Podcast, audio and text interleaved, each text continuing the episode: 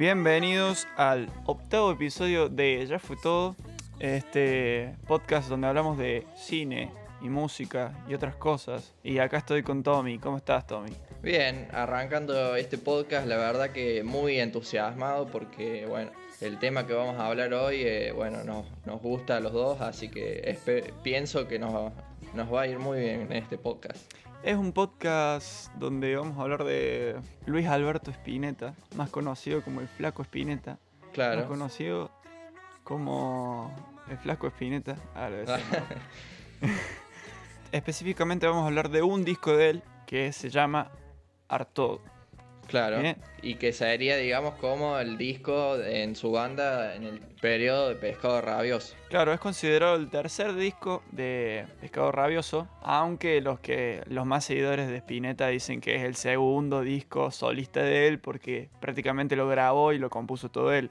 Claro. Pero por cuestiones de contrato con Sony Music tenía que ser el disco de Pescado Rabioso. Pero bueno, no nos quejamos porque Pescado Rabioso también es una banda que nos gusta mucho. Claro.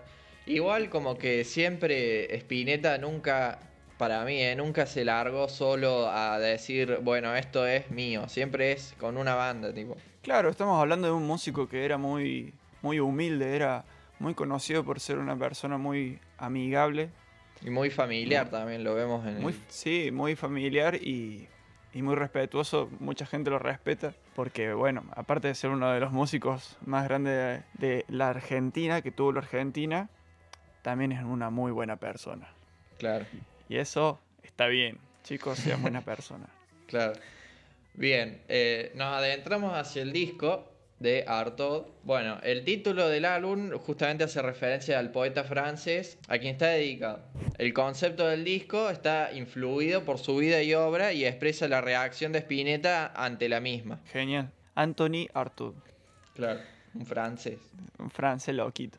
Ah, Bueno, a Spinetta, a Spinetta lo, lo- le dicen el poeta también dentro de- del rock nacional.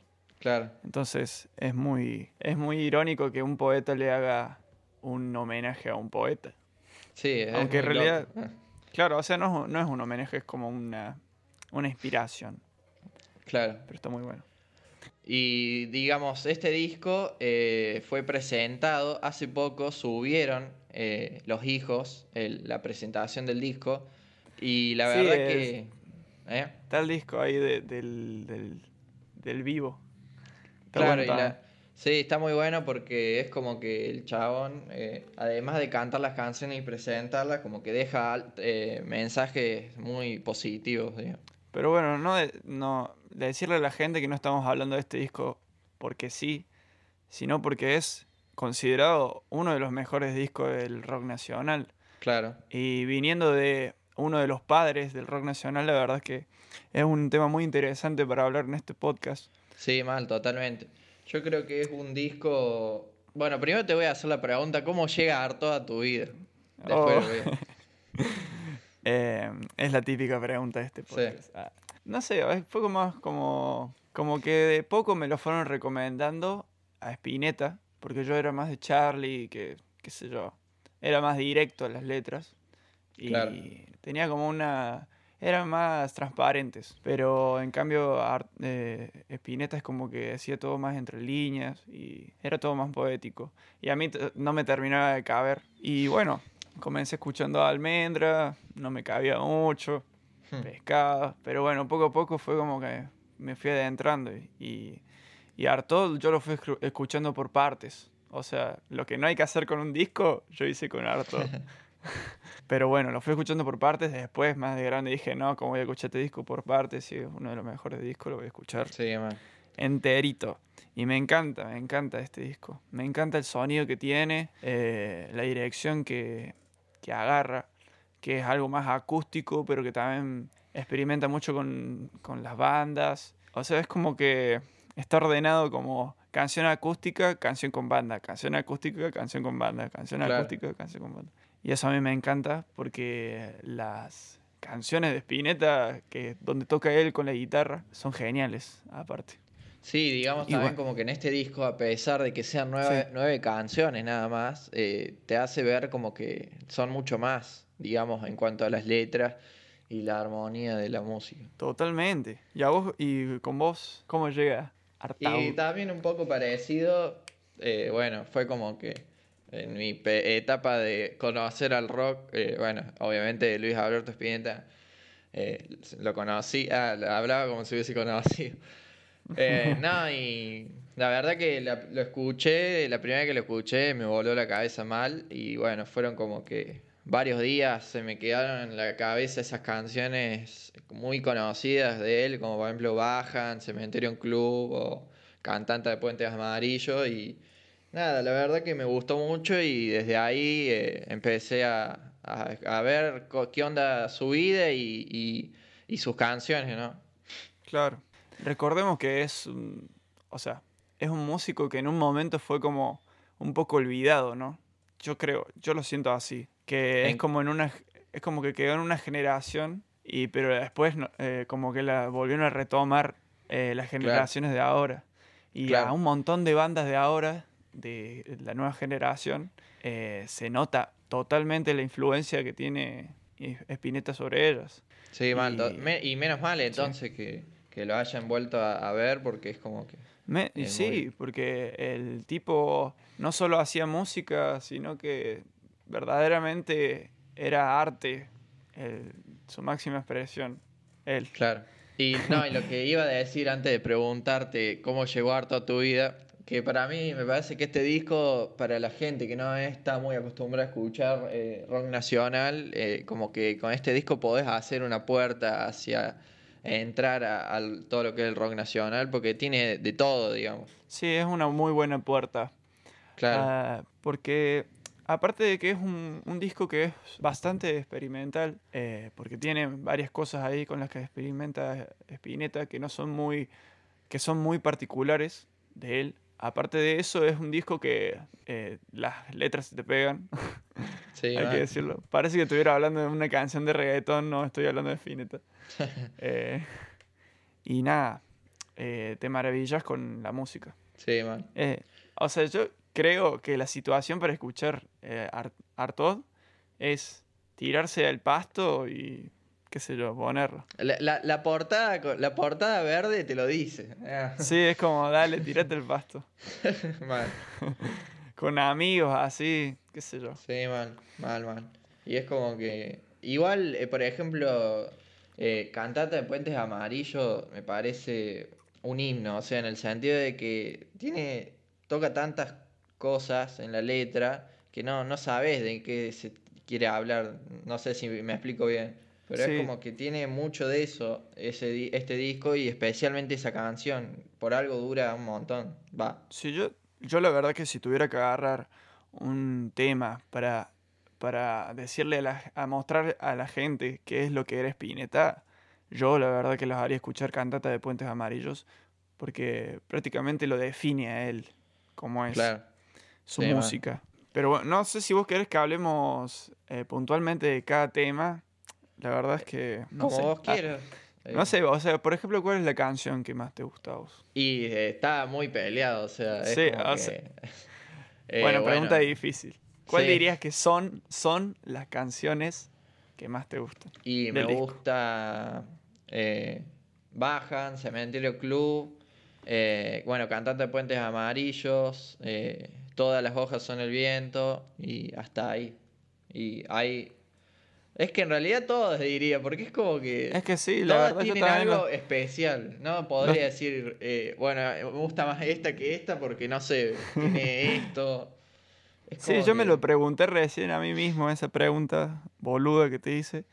Eh, Bueno, si y la verdad es que la ah. verdad es que todas todas las canciones me gustan. Es como que el disco en sí es un conjunto que escuchar las- los temas por separados ya te dan ganas de escuchar los otros temas del disco prácticamente. Claro. Eh, Bueno, si querés cortar esa parte de, de tu pregunta. no, no, no, no te voy a cortar, no. Es gracioso. Bueno. Yo diría que em, quizás super, Superchería es una- un tema que me gustó mucho a mí. Superstición. y- Sí, arranca, arranca muy bien. Está muy bueno. Y a mí, o sea, me gusta. Bueno, bajan. eh, me, me gustó la conocí, bueno, por el disco y después cuando la vi que la cantó con Cerati me gustó el doble, o sea, es como que ese tema para mí eh, representa un montón. En, Bajan, Bajan es un temón, boludo. O sea, eh, dentro de, la comunidad del, rock nacional está, o sea, es considerado como un tema quemado, pero aún así yo lo volví a escuchar y dije, qué lástima, porque es un tema que habla de, no estresarse, de no preocuparse más eh, y que todo va a estar bien. Y la verdad es que he dicho, como lo dice Spinetta, eh, te vuela la cabeza. Y además, bueno, también la música es genial. Claro, y algo que no, en este, en, este disco hay es eh, la poesía es muy clave en este disco. Me parece que, que no, no, digamos, no sabes bien de qué pues está hablando, digamos, es como que vos tenés que sacar tu, pensamiento hacia la canción. Es algo muy reconocido en, de Spinetta que sus discos tengan letras muy buenas y muy profundas, que por ahí tenés que buscar un poco más y escucharlo más detenidamente para poder entender qué es lo que verdaderamente dice. Pero Bajan es, yo creo que es un tema donde está un poco más claro el mensaje de la canción. Pero, y por eso yo creo que tuvo también bastante éxito con respecto a los otros, a los otros temas. Sí, es como que en esta época eh, también eh, Spinetta eh, toca mucho lo que es el rock y el blues o el pop, digamos también. En otra época capaz que te, es más, qué sé yo, temas de melancolía o más lentas y acá es como que está, toca el rock en su máximo esplendor. Claro, y además pensar que Pescado Rabioso yo creo que era una banda que estaba muy eh, influenciada por la onda de Led Zeppelin, porque en ese momento en el rock nacional hizo un boom esa onda de Led Zeppelin, que bueno, eh, que comenzaron a tocar bandas Papo, Génesis, Pescado, eh, y Pescado fue una de ellas. Y en los otros, en los otros discos, en los dos primeros discos de Pescado, se nota mucho más esa influencia rockera con post-crucifixión, ¿viste? bueno.